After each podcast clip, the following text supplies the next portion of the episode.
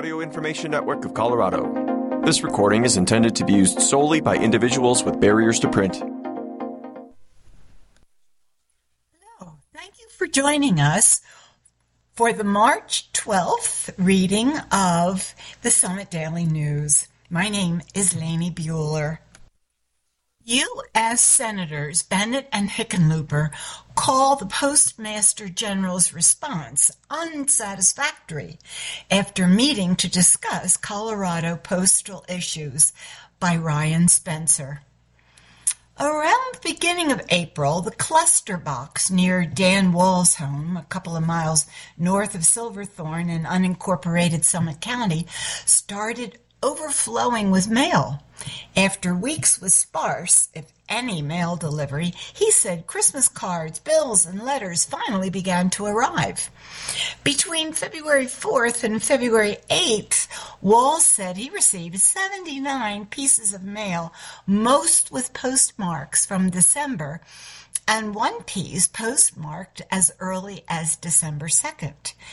These issues with the post office have basically been going on as long as I've lived here, but they've gotten much worse, Wall said. We've had delayed mail for a very long period of time. The mail here is the worst I've seen anywhere. A 10-year resident of Silverthorne, Wall is just one of many residents who have raised concerns about, lack, about lackluster U.S. Postal Service operations in Summit County. Over the past few months, delays in mail delivery and other postal issues have led some residents to receive important documents late and impacted others' access to prescription medications delivered by mail. As officials in several Colorado mountain towns have stated publicly that they are considering legal action against the U.S. Postal Service, some residents, like Wall, have brought the issues to their elected representatives in Washington, D.C. In late January, U.S. Representative Joe Neguse expressed deep concerns about the mismanagement of post offices in western Colorado in a letter to U.S. Postal Service officials that pointed to issues at the Dillon Post Office and Silverthorne Post Office as examples. Then last month, U.S. Senators Michael Bennet and John Hickenlooper invited Postmaster General Louis DeJoy the CEO of the U.S. Postal Service, to visit the state to witness the problems firsthand. The letter stated that the senator's offices had seen a sharp rise in complaints from Coloradans over the past two years and invited DeJoy to tour a local post office. Bennet and Hickenlooper have since met with DeJoy and raised the issues with him directly, according to a news release from their offices. Coloradans are waiting weeks for their mail, Hickenlooper said in the release. That's weeks for prescriptions, Social Security payments, and important bills. In the statement, he described DeJoy's response to the concerns as being unsatisfactory. DeJoy did not offer specifics on his com- commitment to improve service and delivery issues facing Coloradans, according to a spokesperson for Bennet's office, but indicated that the U.S. Postal Service was working on improvements.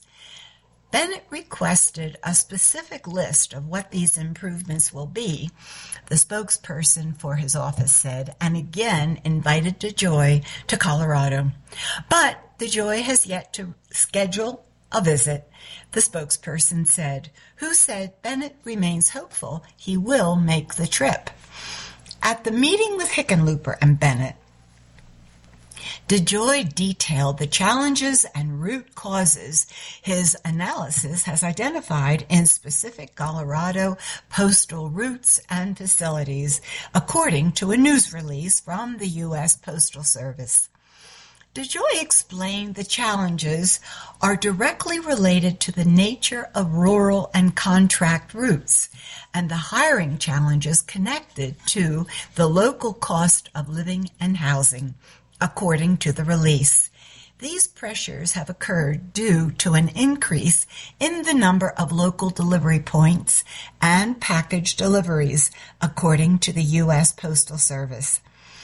DeJoy told the senators that response teams have been deployed to guide local efforts, and personnel resources from local communities and a neighboring state have been sent to assist, the release states.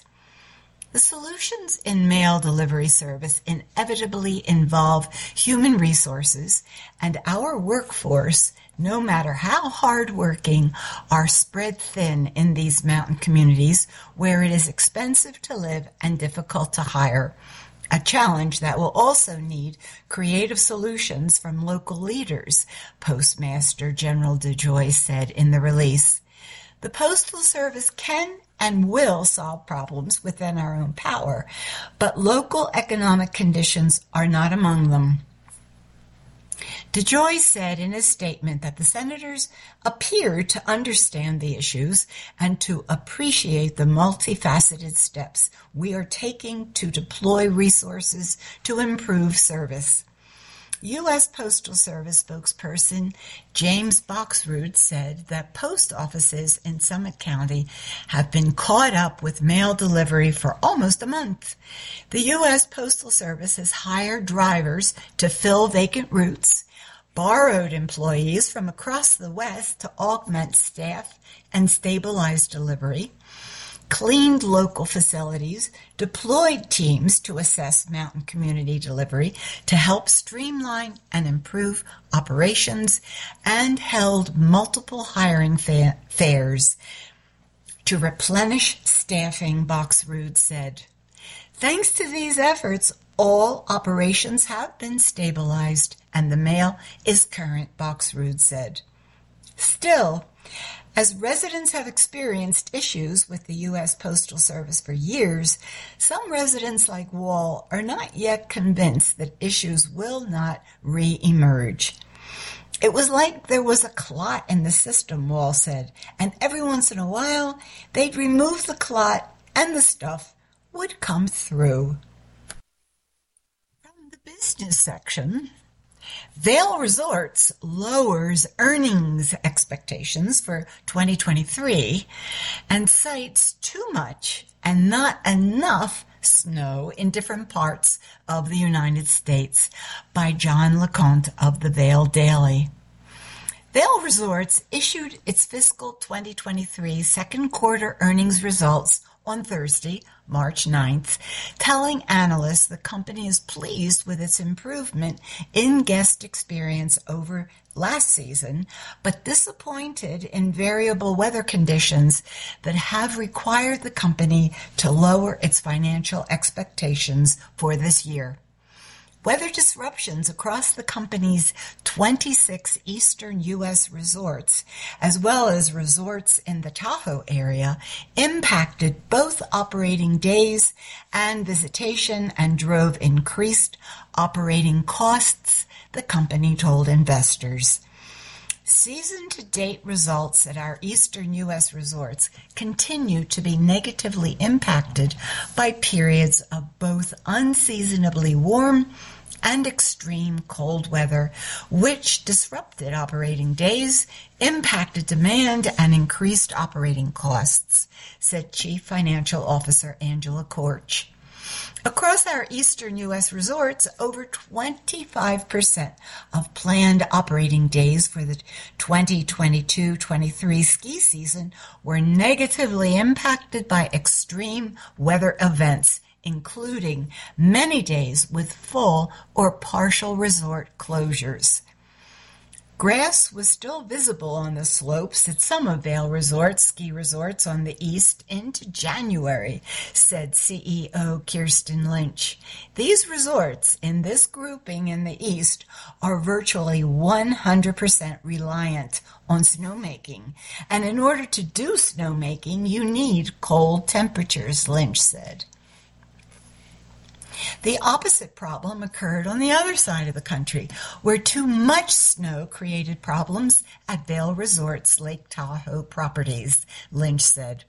As a result of the issues on the eastern and western United States, Vail Resorts updated its fiscal 2023 revenue projections for investors predicting its net income to be between $282 million and $328 million, and earnings before interest, taxes, depreciation, and amortization to be between $831 million and $859 million, down from the $321 million to $396 million net income and $893 million to $947 million earnings before interest, taxes, depreciation, and amortization predicted at the end of the first quarter.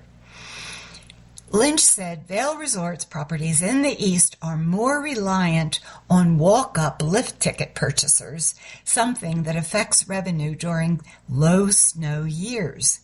In the East, there's still a large percentage of visitation that occurs on lift tickets, and that is part of the reason why we saw an impact from the limitations our operations and a significant impact because of that reliance on lift tickets, Lynch said. With the company now predicting a reduced income of $39 million to $68 million less than originally expected, approximately $43 million of that reduction will come from the resorts in the East, Lynch said. The majority of the impact occurred after the peak holiday season and we had expected it to improve, and instead, it actually got worse, she said. What happened here with the East is exactly why we have been focused on passes. It's exactly why the strategy of moving as many of our guests into a pass is so critical, Lynch said. In the East in particular, we have products and pricing that have already launched into the marketplace, and the goal is to use our data to be segmented and targeted to convey the benefits of moving from a lift ticket into an advanced commitment product. The remainder of the predicted $39 million to $68 million income reduction comes from the disruptions in the Tahoe area, Lynch said. The bright spots for this season occurred in Canada, Colorado, and Utah, Lynch said, where skier visits have been strong and are expected to remain that way. At Whistler Blackcomb in Canada, we have seen a very strong return to, of destination visitation, Lynch said. Incredible momentum, a return of international visitation, and all of the trends and indicators continue to support that we should be set up for a strong rest of the season at Whistler Blackcomb. Traffic impacts have been reported in Whistler, with British Columbia's Highway 99 seeing bumper to bumper traffic throughout the sea to sky corridor on the weekends. In late January, the Rise and Alpine Instagram account which tracks conditions in Whistler, reported a 1.5 hour commute from Creekside Village to Whistler Blackcomb, a three mile journey that takes seven minutes with no traffic. The strong demand for skiing in Whistler helped boost Vail Resort's season to date total skier visits, which are up 3.6% compared to the prior year, despite the weather impacts to the eastern U.S. resorts and the Tahoe area.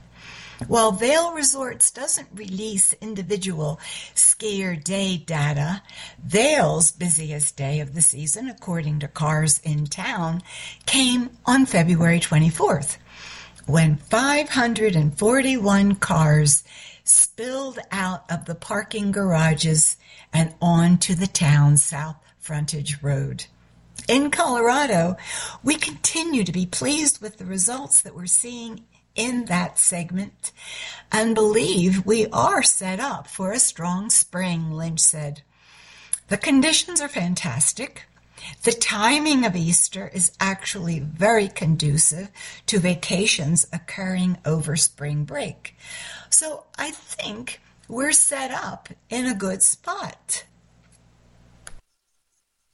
Is your Summit County bar or restaurant celebrating St. Patrick's Day? Tell the Summit Daily News by Jenna DeJong. Summit County bars or restaurants that are celebrating St. Patrick's Day can tell the Summit Daily News for a chance to be featured in a roundup of plans for the holiday. The article will list places where readers can get a pint and celebrate with live music, food specials, and other celebrations. The guide is already live on summitdaily.com but it will be updated online before being printed in the Wednesday, March 15th issue. Those interested in being included can email Digital Engagement Editor Jenna DeJong at J D E J O N G at summitdaily.com before 10 a.m on Tuesday, March 14th, to be featured.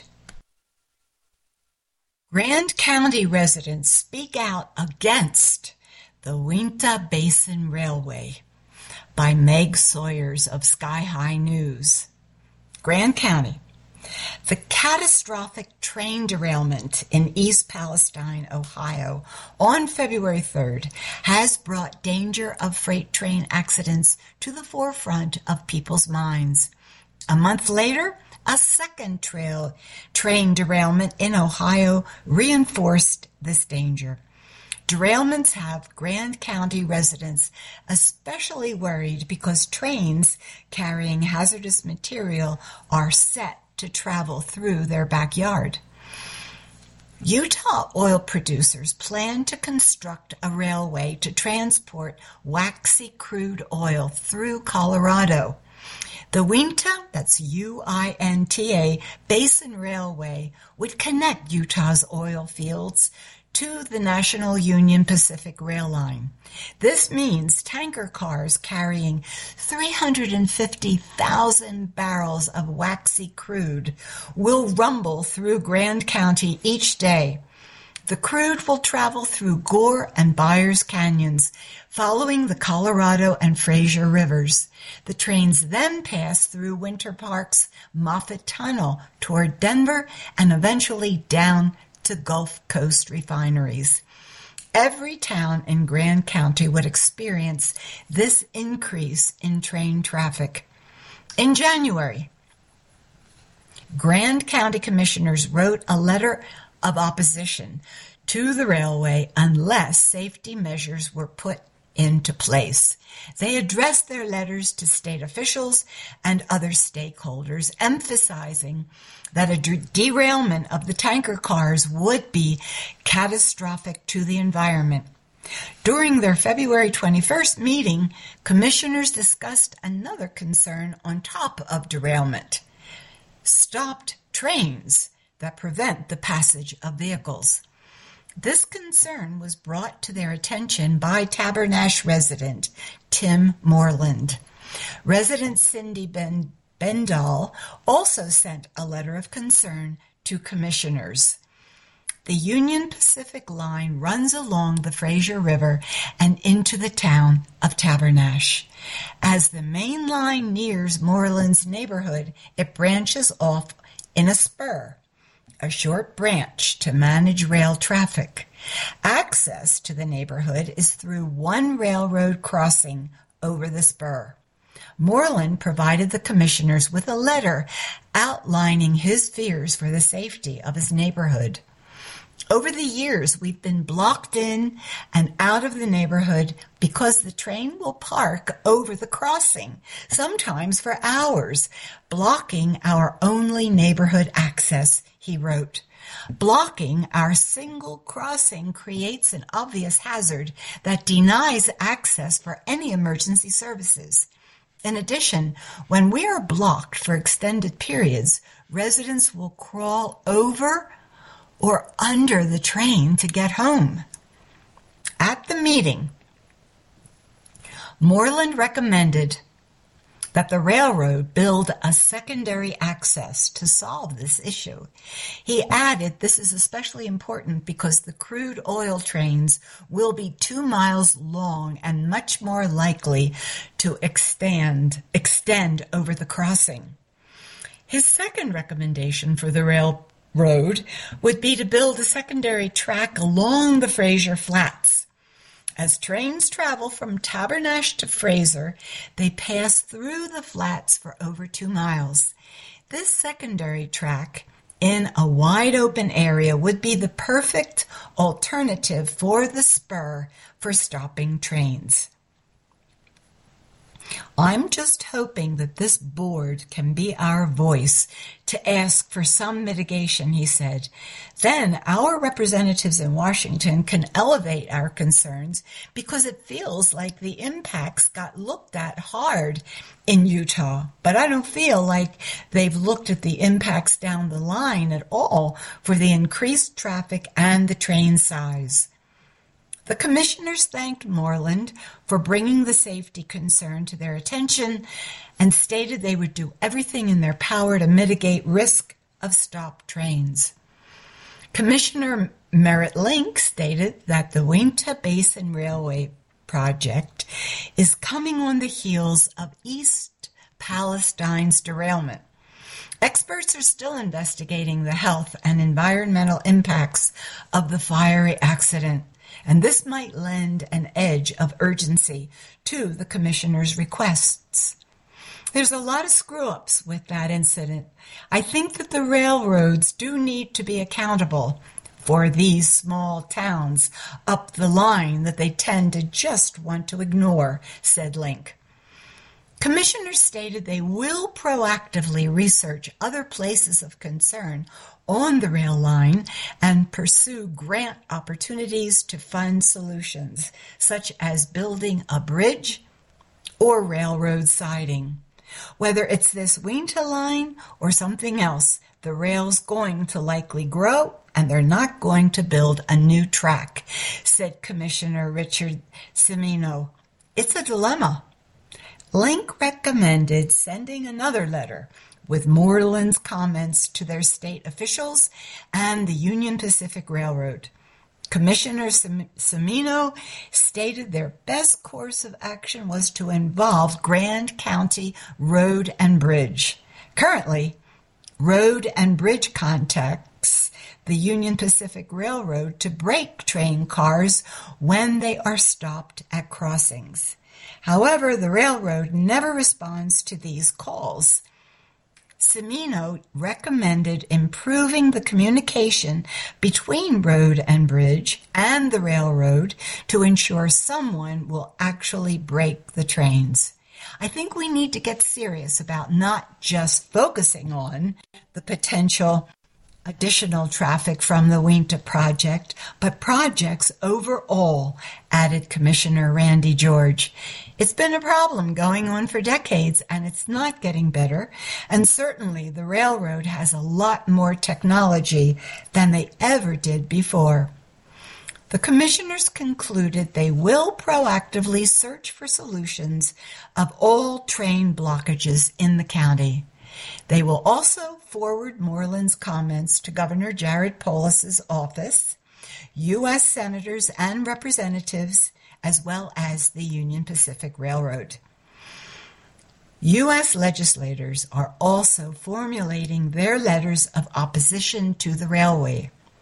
On March 6th, U.S. Senator Michael Bennet and Representative Joe Neguse addressed a letter to U.S. Secretary of Agriculture Tom Vilsack requesting that the U.S. Forest Service not issue the final permit for the railway. Grand County residents still have time to make their voices heard to federal officials. Railway proponents have recently passed a proposal to allow roughly $2 billion of the railway's construction costs to be funded through federally issued bonds. Residents who oppose federal funding of the project can write Pete Buttigieg, Secretary of U.S. Department of Transportation, by March 9th.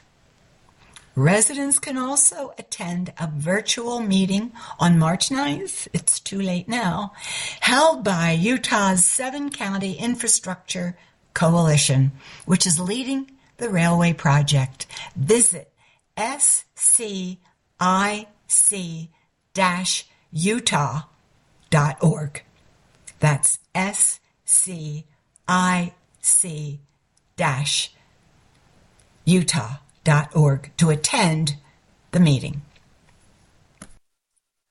Big changes coming to Indy Pass. The alternative to Epic and Icon Passes by John LaConte of the Vail Daily.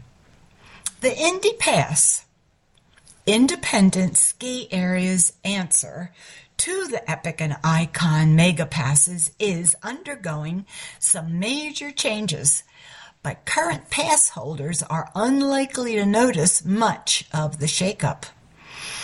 On Monday, those current pass holders were offered first crack at renewing their Indy passes for next season.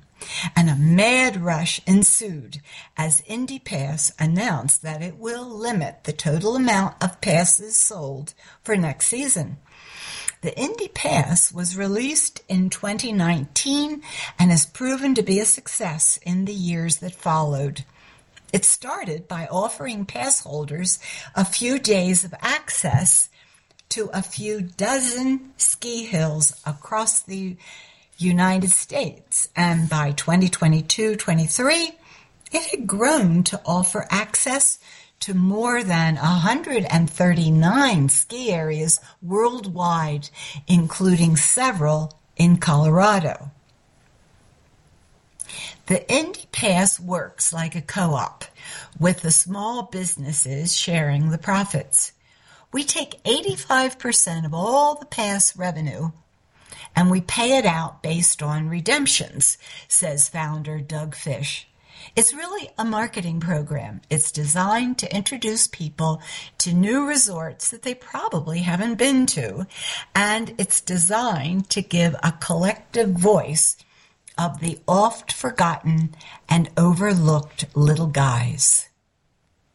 Tough tech.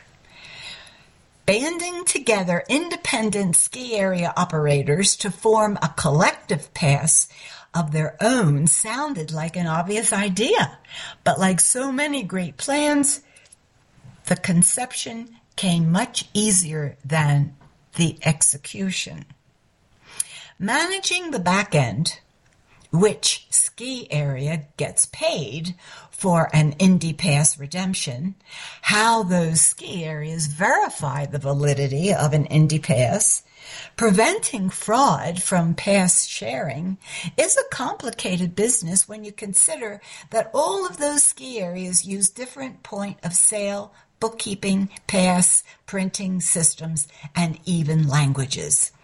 It's something that theoretically could be solved through a dedicated software system, but no such system existed prior to the Indy Pass, and the development of such a system would take a massive amount of time and money.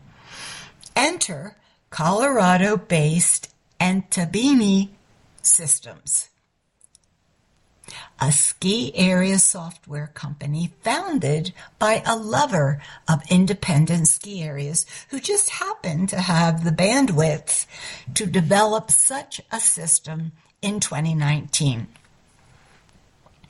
Entabeni Systems owner Erik Mogensen is young, 36 years old with a deep background in skiing that includes a stint working as an instructor for Vail Resorts, an experience he said motivated him to focus on independent skiing operations.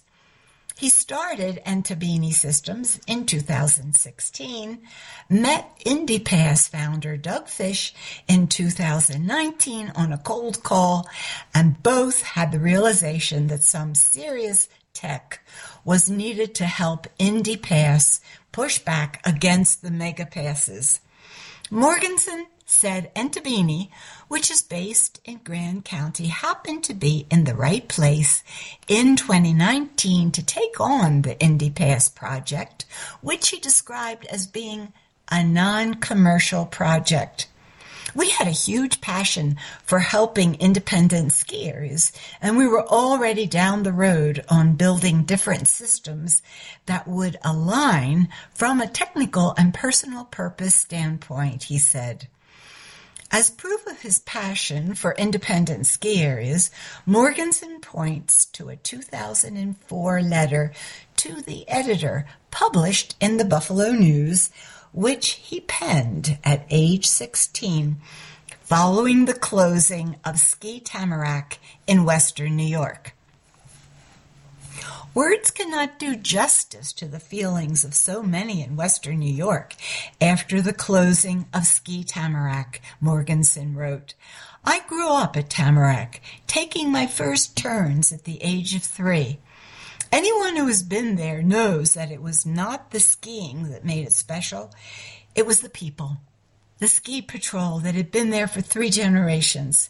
The ski school that taught so many in Western New York how to make those first tough turns and, most of all, the family that ran it.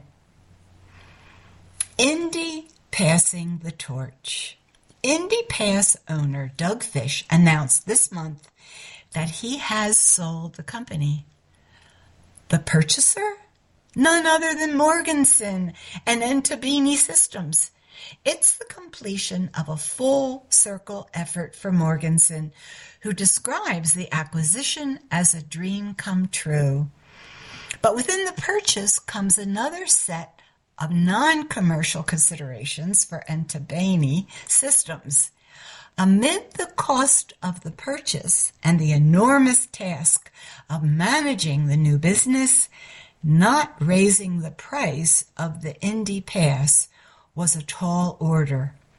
And that's been the difficult part, to keep skiing affordable for families, Mogensen said. We worked really hard to keep the base pass under $300 and the Indy Plus under $400. And Doug Fish deserves a lot of credit for being part of the push. Another decision came in the form of a limitation on total pass sales. We want to grow responsibly, Mogensen said. First and foremost, we need to keep the Indy experience from getting epically out of control. In a personal letter to all pass holders, Mogensen furthered the point by saying, the Indy Ski Pass has done a remarkable job promoting the independent and authentic snow sports experience, but we're also responsible for preserving those experiences. We will never put promotion ahead of preservation. Because of that, IndyPass will limit pay, pass sales for the coming season, offering our current pass holders an opportunity to renew first. Several other small changes are taking place as well. A 3% service fee assessed in the final moments of purchase has been eliminated. A $10 physical RFID pass, something the IndyPass had managed to avoid, will now be offered as a way to speed up the redemption process. And an old-fashioned version of pass insurance one ski areas have long offered to pre-purchasers who show up to the ticket window on crutches will now come with the IndyPass. Mogensen described it in a recent Facebook post that received over 20,000 views. We will not be trying to upgrade or upsell anyone in to injury pass insurance, he wrote. If you have an accident that keeps you from being on the snow, just let us know and we'll do the right thing by supporting you with a refund. While 2022-23 Indy Pass holders received the first crack at renewal on Monday, a quickly growing waiting list has been formed for all newcomers. Pass sales will open to the waiting list on March 24th. And a payment plan is also being offered. Another touch, Mogensen said Entabeni Systems is proud to provide. It comes out to less than $35 per month when spread over eight payments. Lots of places charge more than that to park for a single day, he said. Panera Bread proposes an opening date for this month the town of Dillon says. A tax incentive offer will expire if the location is not open by June 30th. By Ryan Spencer. Dillon Town Manager Nathan Johnson told the Town Council on Tuesday, March 7th, that the new Panera Bread location has proposed an opening date of March 27th. At the meeting, the council unanimously approved a third amendment to an economic development agreement for the project. That agreement, which provides a sales tax incentive for Panera, has a termination date of June 30th if the location has not opened by that time.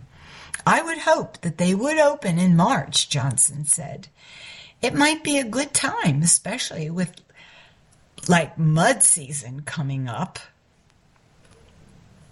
The Council first approved an economic development agreement related to the Panera Bread location on October 2nd, 2018, under which the developers could be reimbursed $400,000 in sales taxes over 10 years.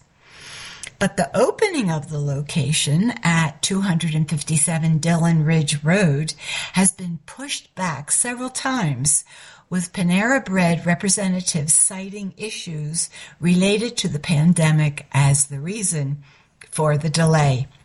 We faced some challenges, a lot due to the pandemic, with sourcing materials and things like that, Panera Bread marketing manager Megan Anderson said last month but we are planning an opening. Anderson could not provide an exact opening date for the location last month, but said she expects the new Panera Bread to open within the next six months. She did not return a request for comment on Wednesday.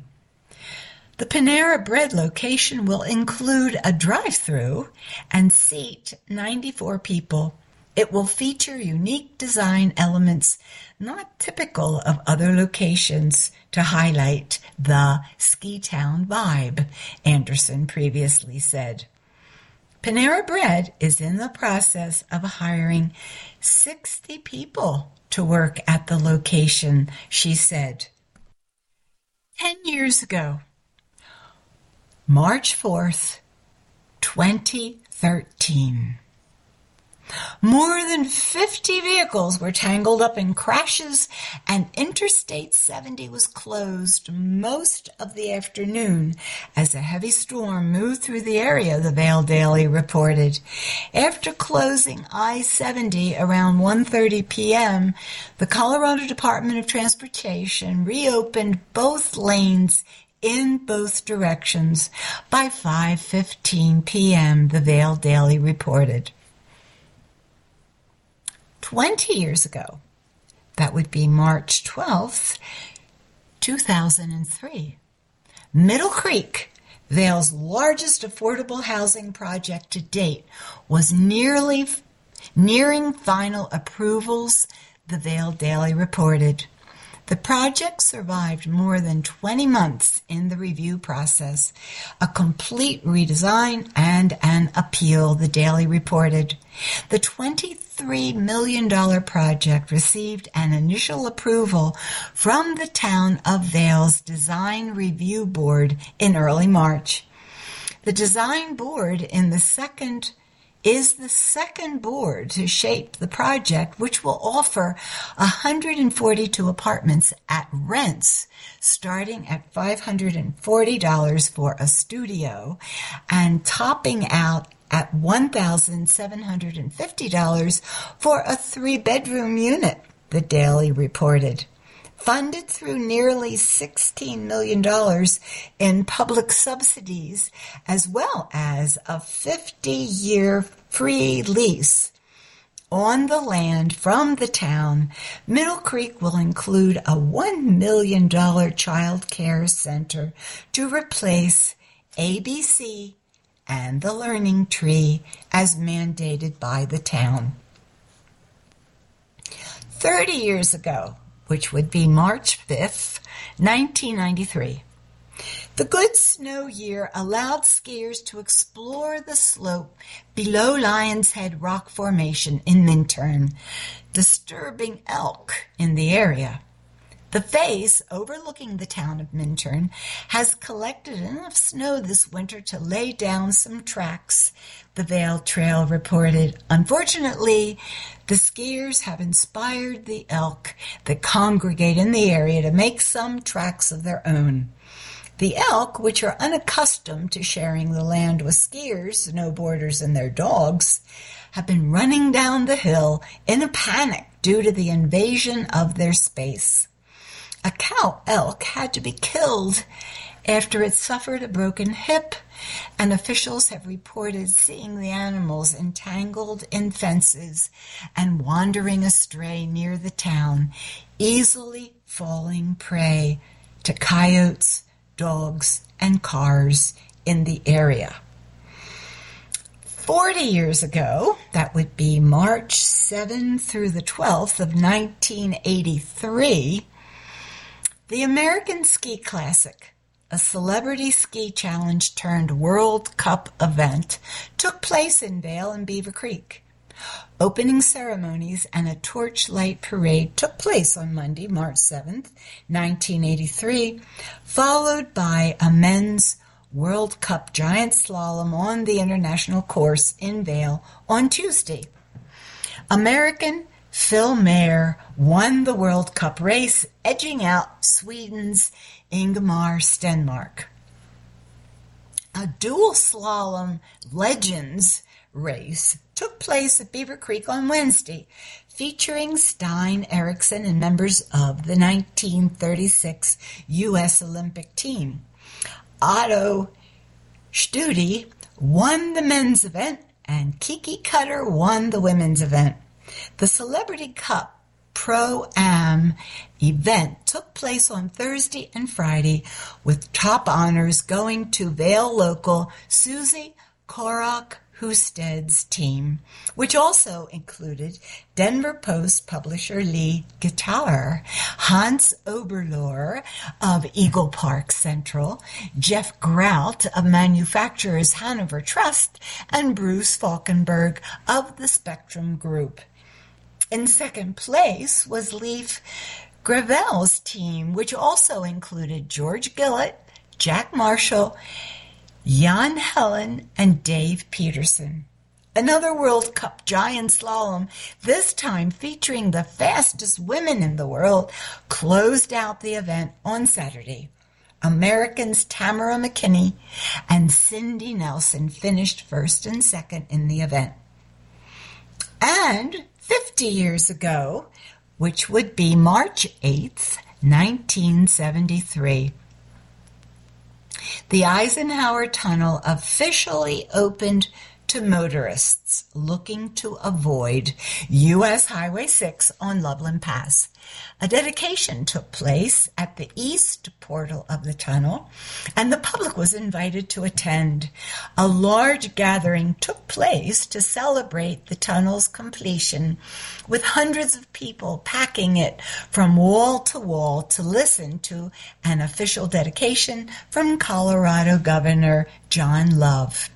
Even though speeds through the 1.7 mile long tunnel will be at a relatively slow pace, hopefully, the new route can conceivably cut from 20 to 30 to 40 minutes off the elapsed time from Vail to Denver, plus offering a highway without the white knuckle road that many have feared, wrote Vail Trail skipper George Knox. Resorts is closing 19 retail locations in Aspen, Snowmass Village, and Telluride by Aldo Svaldi from the Denver Post. Broomfield. SSI Venture, the retail arm of Broomfield-based Vail Resorts, has informed the state that it plans to close 19 equipment rental and retail locations in Aspen, Telluride, and Snowmass Village, permanently eliminating 69 jobs. The closures, which will happen once the ski season ends, are tied to the company's decision to not renew store leases for another season. SSI Venture informed the Colorado Department of Labor in a Worker Adjustment and Retraining Notification Act dated February 27th.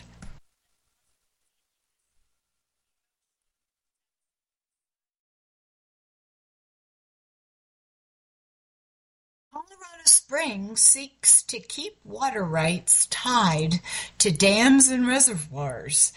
The town of Breckenridge and Summit County government oppose the move by Heather Sackett. Colorado Springs. A Front Range water provider is entering its eighth year of trying to keep water rights alive for three small reservoirs in the headwaters of the Blue River in Summit County to take more water from the western slope. Colorado Springs Utilities has been mired in water court since 2015, fighting for its conditional water rights, which date to 1952 and are tied to three proposed reservoirs. Lower Blue Lake Reservoir, which would be built in Monte Cristo Creek with a 50 foot tall dam and hold 1,006 acre feet of water. Spruce Lake Reservoir, which would be built on Spruce Creek with an 80 to 90 foot tall dam and hold 1,542 acre feet. And Mayflower Reservoir, which would also be built on Spruce Creek with a 75 to 85 foot tall dam and hold 618 acre feet. An acre foot is the amount of water needed to cover an acre of land to a depth of one foot. The water rights case has eight different opposers, including the town of Breckenridge, Summit County, the Colorado River Water Conservation District, agricultural and domestic water users in the Grand Valley, the Lower Arkansas Water Conservancy District, and a private landowner who has mining claims in the area. Most of the opposers say they own water rights in the area that may be adversely impacted if the Blue River Project's conditional rights are granted. Representatives from the town of Breckenridge, Summit County, and Colorado Springs utilities all declined to comment on the case to Aspen Journalism.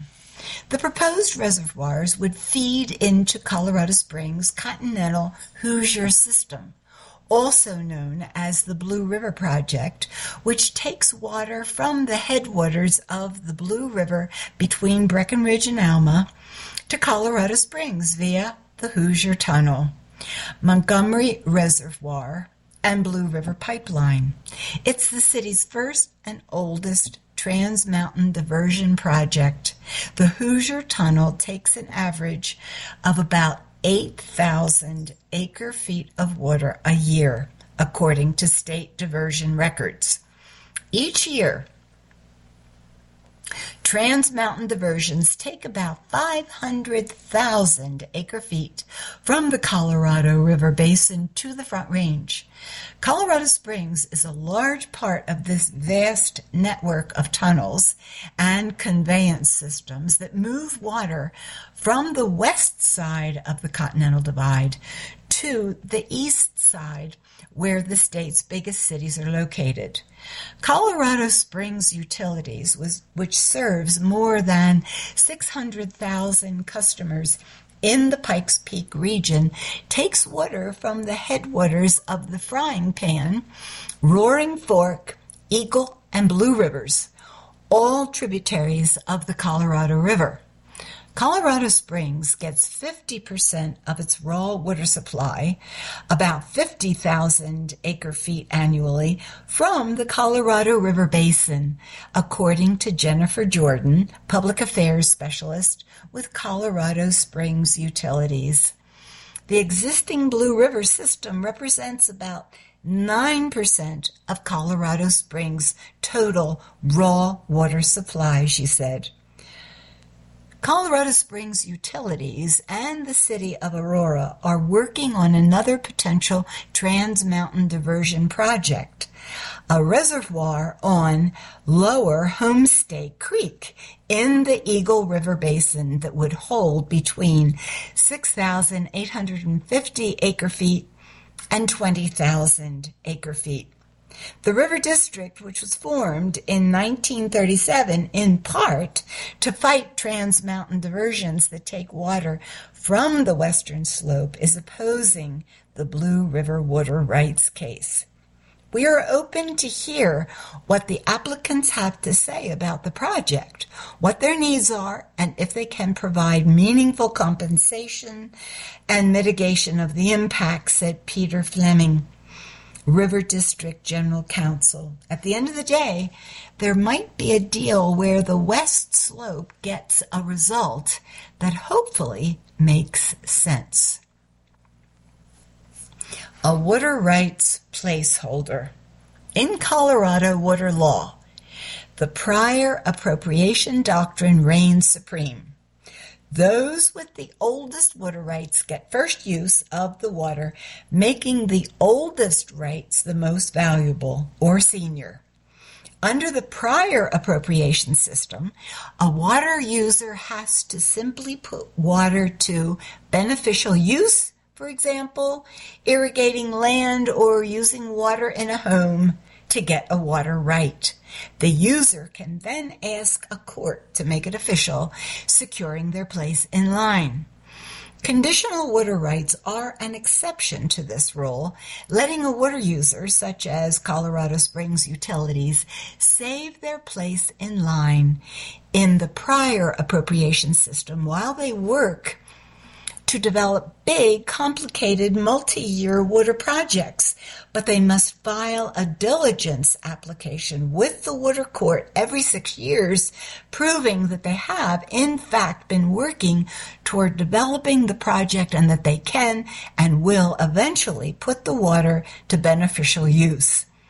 Hoarding water rights with no real plan to put them to beneficial use amounts to speculation and is not allowed.